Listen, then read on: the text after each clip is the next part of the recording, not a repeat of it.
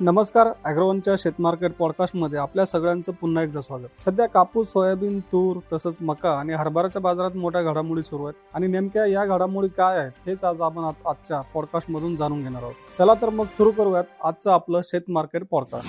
सुरुवात करूयात सोयाबीन पासून सोयाबीनच्या भावावरील दबाव कायम दिसतोय. मात्र भावातील घसरण थांबून भाव स्थिरावलेले दिसतात. देशात आणि आंतरराष्ट्रीय बाजारात ही स्थिती दिसून येते. आंतरराष्ट्रीय बाजारात तर सोयाबीन आणि सोयाबीनच्या वायद्यांमध्ये काहीशी वाढही दिसून आली. देशातील बाजारात मात्र भाव स्थिर आहेत. आजही सोयाबीन सरासरी चार हजार तीनशे ते चार हजार सहाशे रुपयाने विकले जाते. बाजारातील आवकही टिकून आहे. सोयाबीन बाजारातील ही स्थिती आणखी काही आठवडे राहू शकते असा अंदाज सोयाबीन बाजारातील अभ्यासकांनी व्यक्त केली आहे. कापसाचे भाव दबावात असल्यानं उद्योगांची खरेदी चांगलीच वाढली आहे. आता आपल्याला माहिती आहे की कापूस बाजारावर मागच्या काही दिवसांपासून दबाव आहे. उद्योग कापसाचा स्टॉक करत असल्यानं सीसीआयला कमी कापूस मिळतोय. बाजारातील आवक एक लाख सत्तर हजार गाठींच्या दरम्यान कायम आहे. कापसाचा भावही टिकून आहे. कापसाला आजही सहा हजार चारशे ते सात हजार दोनशे रुपयांच्या दरम्यान भाव मिळतोय. वायद्यांचा विचार करता आंतरराष्ट्रीय बाजार आणि देशातील बाजारात एका भाव पातळी दरम्यान आपल्याला दर दिसत आहेत. कापसाची बाजारातील आवक आणखी काही दिवस कायम राहू शकते असा अंदाज कापूस बाजारातील अभ्यासकांनी व्यक्त केला आहे. हरभऱ्याबाबत बोलायचं झालं तर देशातील बाजारात हरभऱ्याचे भाव मागील दोन आठवड्यांमध्ये काहीसे वाढलेत.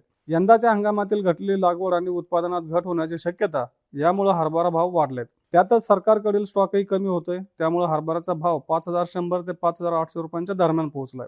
सरकार निवडणुका होईपर्यंत हरभऱ्यासह इतर कडधान्याचे भाव दबावात ठेवण्याचा प्रयत्न करेल.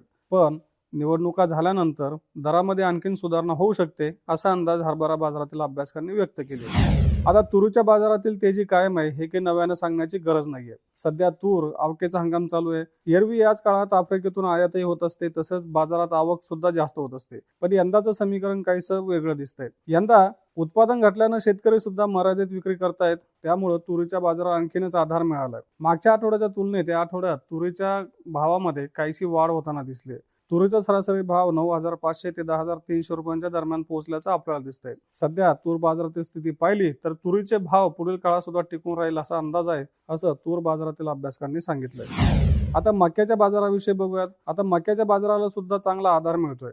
मक्याचे भाव हे मर्यादित पुरवठा आणि चांगला उठाव असल्यानं काहीसे वाढलेले दिसत आहेत मागच्या आठवड्यात सुद्धा मक्याचे भाव क्विंटल मागे पन्नास रुपयांपर्यंत वाढलेले दिसत आहेत मक्याला उठाव चांगला आहे.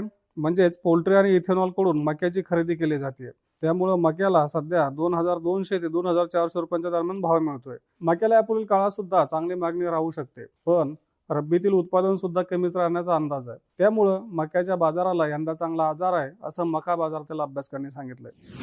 हे होतं आजचं शेत मार्केट पॉडकास्ट आपण रोज सायंकाळी पाच वाजता शेत मार्केट पॉडकास्ट मधून आपल्या महत्त्वाच्या शेतीमाल बाजाराचा आढावा घेत असतो. तर मग भेटूयात आपण पुढच्या पॉडकास्टमध्ये